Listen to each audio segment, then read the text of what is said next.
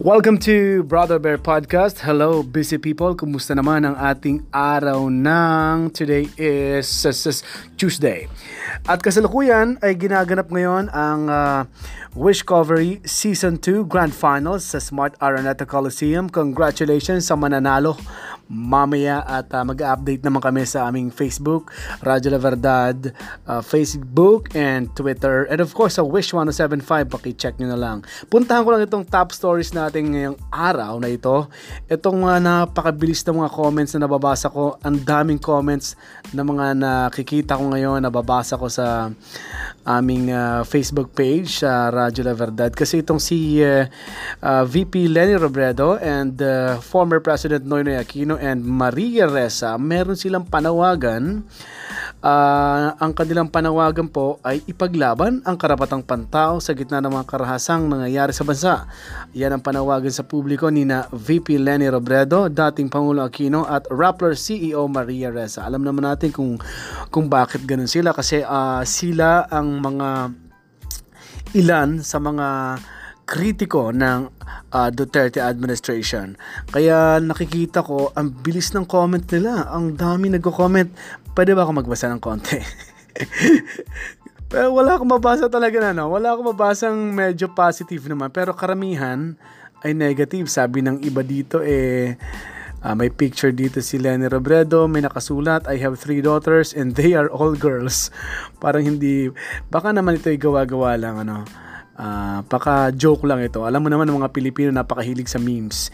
And of course, ito may nakalagay na L sign, laban sign ng uh, hands at nakalagay sa sa, sa noon ni former President uh, Kino. Yan, mga ganun-ganun ng mga comment. Talaga grabe sa social media ngayon napakabilis mag-express ng kanilang opinion at yun naman ay karapatan nila. Ano?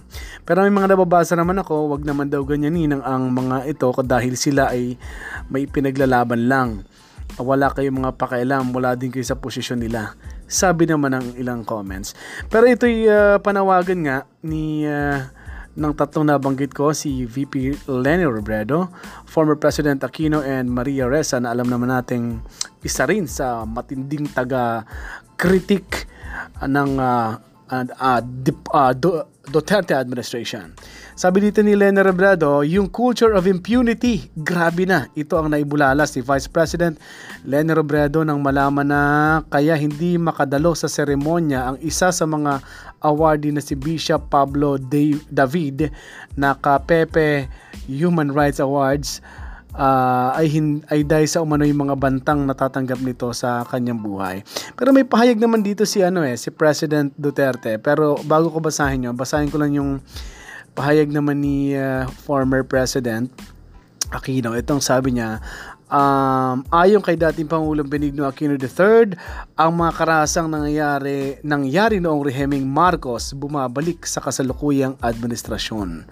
Then, then no, ito pang sabi na, yung lumang alaala ng kadiliman ng batas militar ngayon, pinatitingkad ng husto pahayag ni dating Pangulong Noynoy Aquino.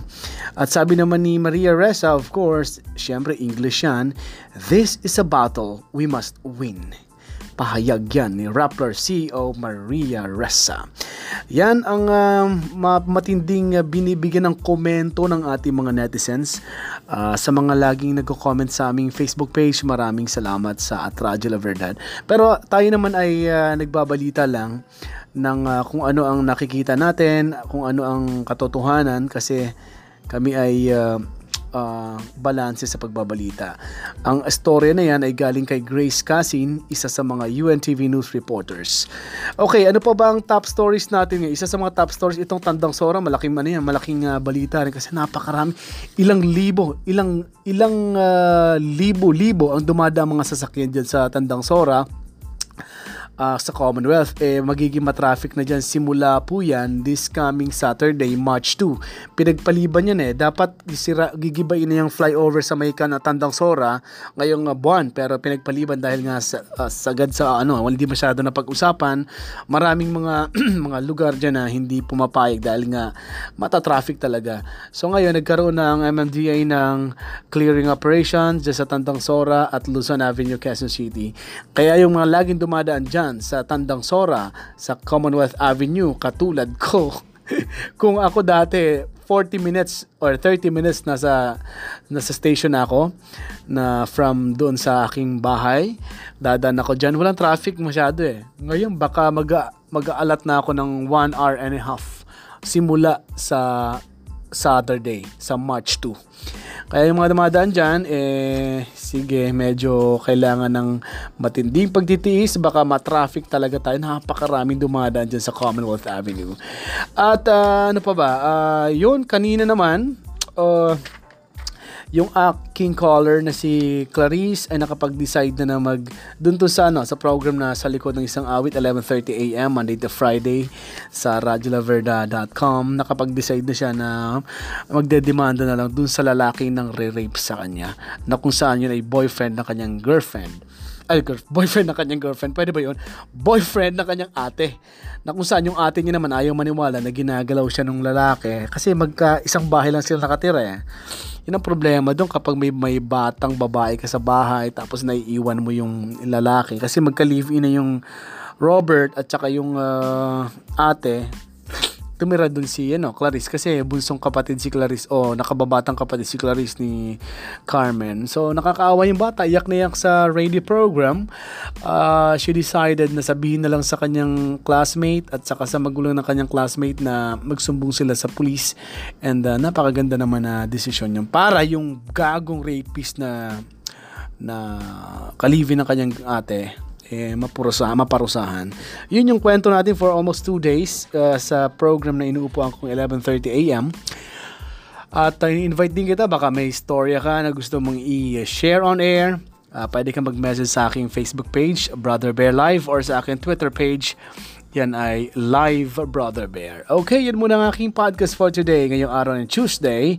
Maraming salamat. This is Brother Bear Podcast. Thank you and goodbye everybody.